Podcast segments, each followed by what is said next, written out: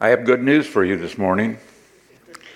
You know, I can remember back when uh, I was in a youth group and uh, little guy maybe, we were taught uh, little phrases, you know, like, if you're happy and you know it, say what?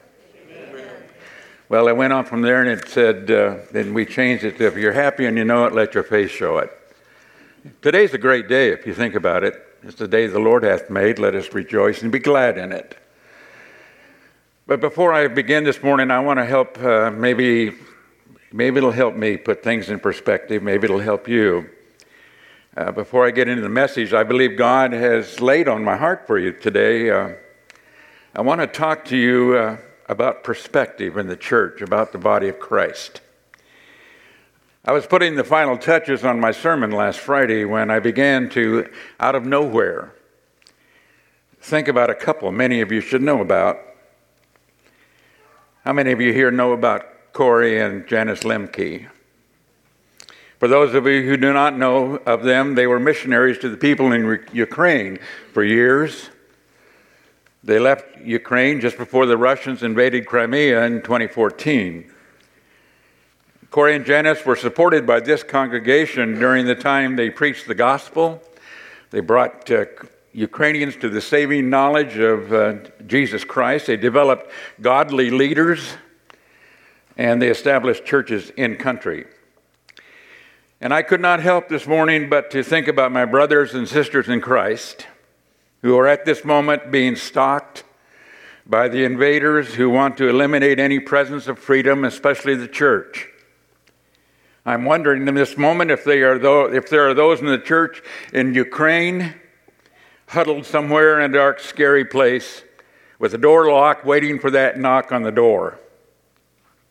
I'm wondering also at this moment if we here today really, if we really know what fear is, what the next moment may bring, if we really might know that. I believe our fears and concerns pale in the perspective of the present moment of the church in, in Ukraine.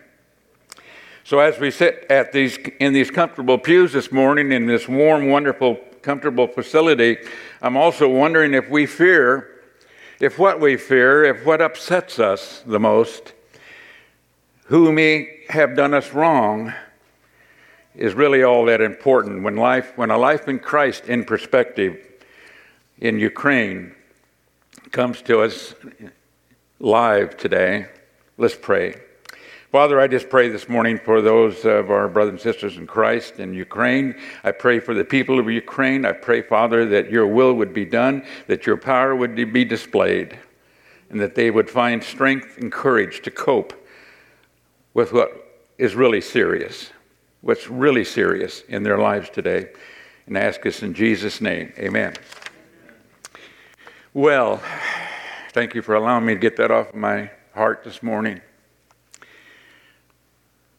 I want to, our final uh, time with you today, as far as my preaching is concerned. Uh, Rob and Sue are somewhere in the air right now, flying home, flying back to you from Florida, and uh, they've had a great time.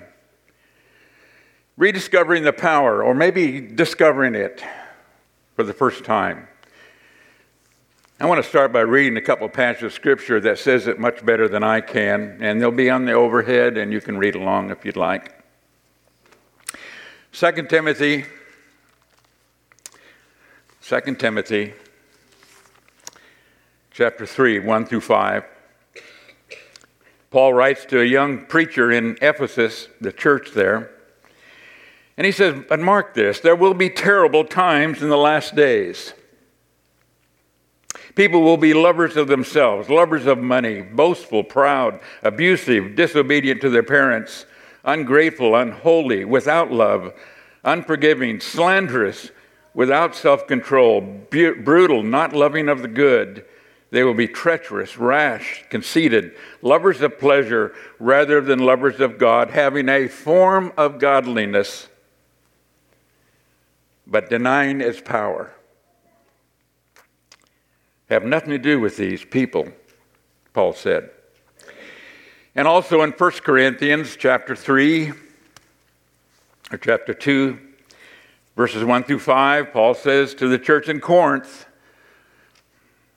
When I came to you, brothers, I did not come with eloquence or superior wisdom as I proclaimed to you the testimony about God. For I resolved to know nothing while I was with you except Jesus Christ and Him crucified. Paul had no other agenda. The church should have no other agenda, really, other than Jesus and Him crucified.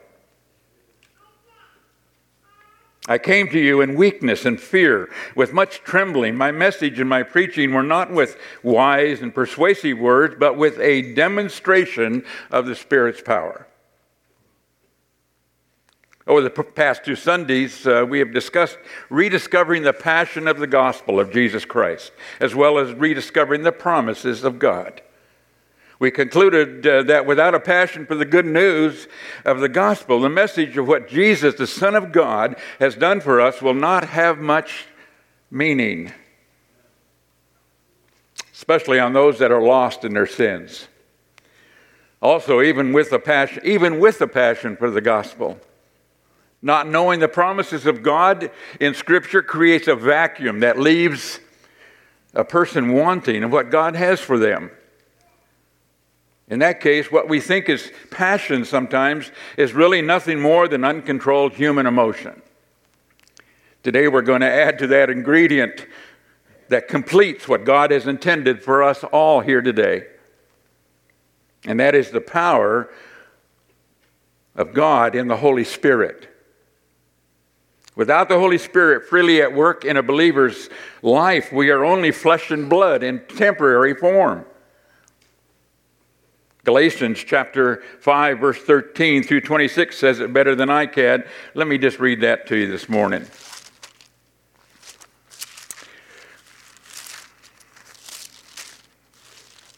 As soon as I can find it, I had it marked. There we go.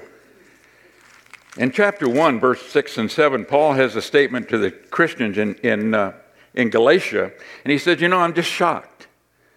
I'm shocked uh, at the news that you have turned away from the gospel. You've turned to another gospel, another doctrine, another teaching. Chapter 5, verse 13. You, my brothers, were called to be free. But do not, do not use your freedom to indulge the sinful nature. Rather, serve one another in love. The entire law is summed up in a single command love your neighbor as yourself. If you keep on biting and devouring each other, watch out or you will be destroyed by each other. Then he says, So I so I say, live by the Spirit, and you will not gratify the desires of the sinful nature. For the sinful nature desires what is contrary to the Spirit, and the Spirit what is contrary to the sinful nature. They are in conflict. My, that is a real war when you think about it. The war between the Spirit of God and our sinful nature. The acts of sinful nature are obvious, he says, Paul says to them sexual immorality, impurity, debauchery, idolatry, rich, witchcraft, hatred, discord, jealousy, fits of rage, selfish ambition, dissensions and factions, and envy and drunkenness and orgies and the, and the like. And he says, I warn you, as I did before, that those who live like this will not inherit the kingdom of God. I didn't say that, God did. But the fruit of the Spirit, the opposite is love, joy, peace, patience, kindness, goodness, faithfulness, gentleness, self control. Against such things there is no law. Those who belong to Christ Jesus, those who belong to Christ Jesus have crucified the sinful nature with its passion and its desires. Since we live by the Spirit, let us keep in step with the Spirit. Let us not become conceited, provoking, and envying each other. Wow. Without the Holy Spirit in our lives, there's no real love. Without the Holy Spirit's power in our lives, there's no real joy, there's no real peace, there's no real possibility of real patience with others. There's no acts of real kindness without the power of the Holy Spirit. There's no, no goodness, Certainly no faithfulness. Remember last week we talked about it's our faith that opens the door to the promises of God, which unlocks those doors. Without the Holy Spirit, there's no gentleness, no self control. We are adrift in this sea of life without the power of the Holy Spirit of God. All of the above is the future of those mentioned that uh, Paul talked to in, in the first chapter of Galatians 6. Those who have turned away, once they had it in their hands, they had it. They had the power of God, they had the Holy Spirit, and they decided they wanted to return to their old ways. It was easier to not rely on the power of the Holy Spirit. They've decided to just roll the dice, let the chips fall where they may. I remind you that the Apostle Paul is writing this letter to the church in a city called Galatia. These people have taken on the name of Christian. They have put on the Christian faith for a time until the desires of the flesh became so strong that they have abandoned their belief in Jesus Christ for the simpler, more desirable things of life. I see one of those harsh promises that I talked about last week at, in verse 21. You shall not. You shall not enter the kingdom of God without the power of the Holy Spirit. I have said all that so I can say this this morning. The Holy Spirit is absolutely essential in a person's life in order to travel this road of life successfully into eternity with God. There's no other way. Jesus said, I am the way, the truth, and the life. No one will get to the Father except through me and through his power.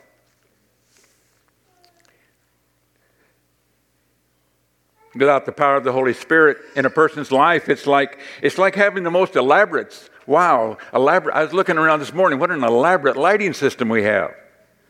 But what if we didn't know where the switch was? What if we didn't even know what the switch did?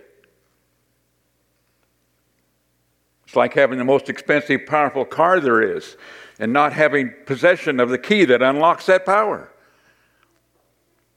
I, am reminded of a story of a man who was lived. He was a city dweller, dweller, and he decided to live out in the country. And he bought a house out in the country, and that, that house had a wood fireplace in it. He'd never had a fireplace that needed wood before, so he did a little, re- little, research and he found out he had to go out and get some wood and bring it to the house. So then he had to get some tools to do that. And he went to the hardware store and bought this chainsaw that was there, the biggest one he could find, picked it up and started walking out with it. And the salesman said, Wait a minute, I need to give you some instruction. No, I'll figure it out myself. A couple weeks, and, they, and the salesman said, Hey, you picked out a good saw. That should cut about two cords a day. About a couple weeks later, this guy comes back and he's really angry. And he hands this chainsaw to the guy and says, This doesn't work.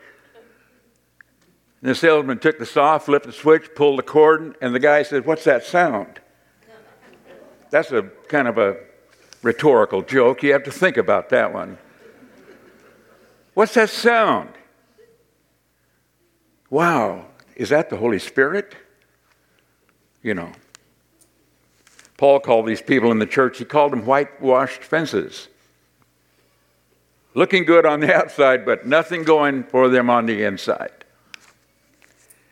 Their offerings to God, their duty bound service to the church was only a performance that brought them just a moment of satisfaction. I'm thinking that by now we may all want to know more about the power of the Holy Spirit. I certainly do. And how to acquire His, his power for our lives. Maybe require, reacquire His power for our lives. So let's start from the beginning. You have an outline in your bulletin. You can follow along. There's some questions there that I want to try to answer. The first question is Who is the Holy Spirit? As a child growing up in church, and Gloria said the same thing to me, as we grew up in our, in our church, in, maybe even in a Sunday school class and in our youth group, we never heard the word, the name of the Holy Spirit. Never heard it. Oh, once in a while, somebody would throw out the word Holy Ghost, and as a kid, who wants anything to do with a ghost? You know what I mean? No teaching. He is the third personality of the Godhead. He is the third personality of the Trinity. And I use the term personality because later on we will see that the Holy Spirit has feelings. Secondly, when did the Holy Spirit first appear in Scripture? It, he, he appeared, first of all, from the beginning. In Genesis chapter 1, verse 2, he was hovering over the waters of the earth, the Spirit of God was. Also in chapter 1 of Genesis, verse 26, we hear God saying, Let us make man in our own image. You read John in his letters later on in the New Testament, God, John says, God is spirit. Let us make man in our own image. Third question is What are some places in Scripture where the Spirit of God is prominent? That's an easy one because on just about every page of your Bible, you will find some reference to the presence of the Holy Spirit. The Old Testament and the New, His power is expressed in some way on just about every page of your Bible. The Holy Spirit of God is not some charismatic phenomenon. He is an essential part of God's effort to not only primarily bring man to salvation, but to guide man through his, this life toward eternity with him. Fourth question what does a person, when does a person receive the power of the Holy Spirit? I can find no other place I can find no other place where the Holy Spirit is actually gifted to an individual more than Acts chapter 2, verse 38 through 41. Throughout the Old Testament and the beginning of the New Testament, the Holy Spirit has always more or less been on call, so to speak. When man needed some power to do something, God provided his power through the Holy Spirit. There are no times when he actually takes up residence in a person's life until Peter makes that announcement in Acts 2:38. You shall receive if you believe that Jesus died on the cross for your sins and repent of it, be, be uh, obedient to baptism as Scripture calls for, your sins will be forgiven and you shall receive the gift of the Holy Spirit. What a promise. That's what Jesus meant when he said, I'll never leave you, I'll always be with you. I mean, how close can he get other than us allowing the Holy Spirit to dwell within us? This is actually a fulfillment of one of God's promises in Acts 1 8 when he said, You shall be my witnesses when you what? When you receive power. Acts 1 8. The fifth question I have is what is the main reason for the power of the Holy Spirit in a believer's life? Why? Along with being the power source for a Christian, the Holy Spirit has been given, He has been given the responsibility to convict us of, us of sin in our lives, to comfort us upon our repentance of that sin, and to lead us into all truth by giving us guidance and directions. I believe He speaks to us today if we'll listen. And it's all in that order, by the way conviction, repentance, comfort. You see, God is sequential. If you haven't never noticed in your study of, of God's Word, everything he, he never does anything willy nilly. Everything he has, everything he has done and is doing and will do is sequential. There is a sequence to it. And if man separates that sequence in any way, I don't know what he'll do about it. Man needs to be very careful what God's plan is. For the church, for salvation. Finally, number six, what will cause the Holy Spirit to exit a person's life? The first thing we need to understand is that the Holy Spirit of God and His power will not push His way into our lives. He stands at the door and knocks. He needs to be accepted into our lives. He needs to be invited into our lives. Come, Lord Jesus.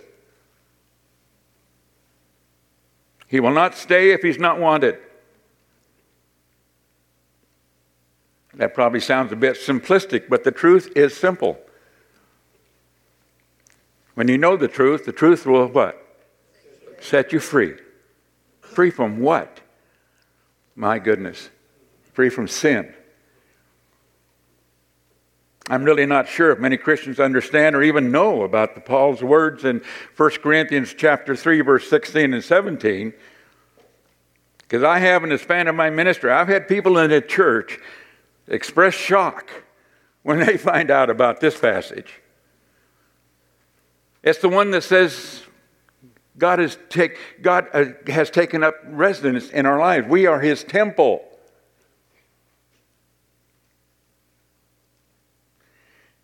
People are shocked because they were so positive that God resided in a building where the church met. Kind of like the temple, I suppose, in the Old Testament and in the New prior to the cross. God did dwell in the temple, that was his home. But after the cross, he desires to take residence up in you and me. A few minutes ago, I said the Holy Spirit has feelings. What did I mean by that?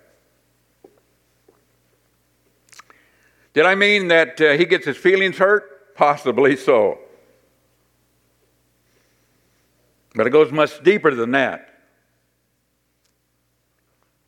Ephesians chapter 4, verse 25 through 32.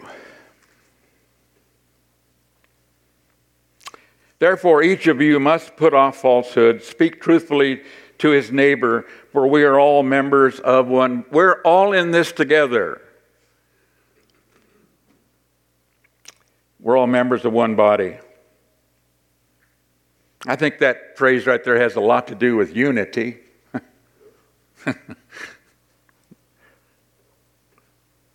in your anger, do not sin. Don't let the sun go down on your sin. Don't go to sleep at night thinking you're right when you're wrong. Because the devil doesn't sleep. He works in our, in, in our subconscious. Sometimes we'll get up, then we'll get up in the morning more angry than we were when we went to bed. That's all Paul's saying. In your anger, do not sin. Do not let the sun go down while you are still angry. Do not give the devil a foothold. He who uh, has been stealing must steal no longer, but must work doing something useful with his own hands, that he may have something to share with those that are in need. Do not let any unwholesome talk come out of your mouths, but only what is helpful for building up others, for encouraging others, according to their needs, that it may benefit those who listen. And listen to this, verse 30. Do not grieve the Holy Spirit.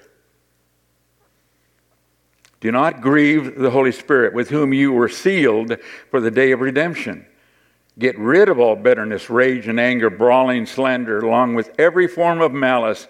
Be kind and compassionate to one another, forgiving each other just as Jesus Christ has forgiven you. Wow.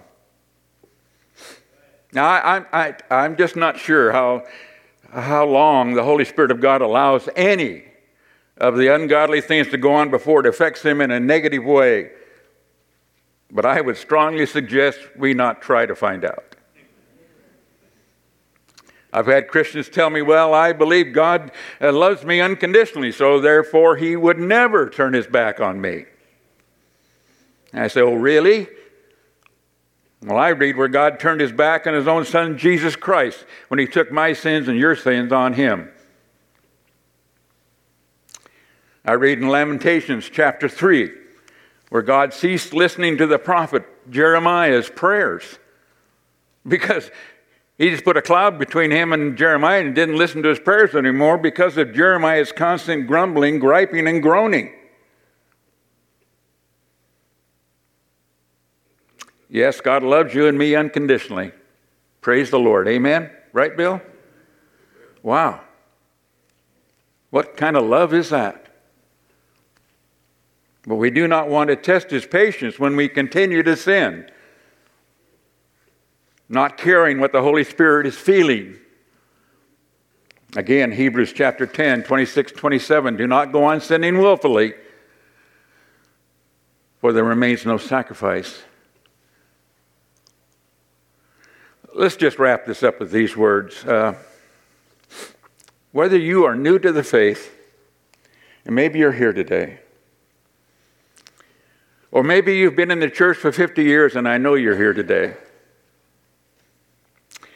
There will be for the new believer and there will be for the long-time veteran of the faith times when we try to go it alone in this life. That's just human nature. All I'm saying today is that for the new Christian, listen when someone gives direction regarding your decisions in life. And if you are a veteran of the Christian faith, you ought to know better. And you ought to rediscover the power of God through the Holy Spirit. You do not want to get caught at the, to the, you do not want to get to the point where you think you can roll the dice and go it alone. Like those in Galatians chapter 1 verse 6 and 7. Just remember, the same power that hovered over the waters prior to creation, the same power that parted the waters of the Red Sea, so that the Israelites could escape 400 years of Egyptian slavery and into God's arms, so to speak. The same power that resurrected Jesus from the dead. The same power that healed the lame man at the temple in Acts chapter 3. That's the same power. That is the power that uh, now resides in those who believe that Jesus is the Christ he is the Son of the living God, and we should know him as our Savior.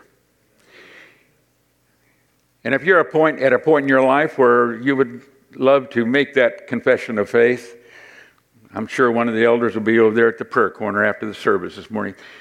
And don't think that you're just doing that to join the church. This is not a, an initiation thing. Somewhere in Scripture, the Lord says, if a man will confess me, if you'll confess me before man, I'll confess you before my Father who's in heaven. Wow. It takes power, it takes courage. It takes courage to worship. I'm thinking of those people in Ukraine right now, probably nighttime there, huddled in those scary places, worshiping, praying. Here we are, worshiping and praying. Father in heaven, we're grateful and thankful today, God, for your word. Thankful, Father, for uh, the power that uh, dispenses that word to us in a real way, God. And uh, I just pray that each of us have had that third ear working today where the Spirit, we can hear what the Spirit is saying to the church. God, help us, Father, to be more accurate in our understanding of your word and of our responsibility as Christians Thank you, God, for our freedom. Thank you for all these things that we have that, are, that brings us comfort and security. But I pray, Father, again this morning that you just protect those, Father, that don't have those things. Yet in your eyes, God, they're just as valuable as we are. We're grateful and thankful. Father, give uh, Rob and Sue a safe trip home now. Bring them back refreshed.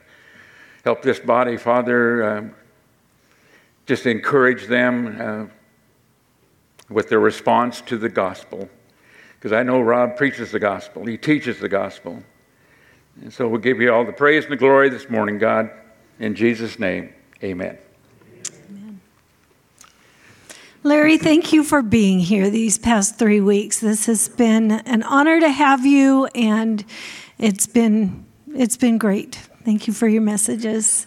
Would you stand with me as we close our service here?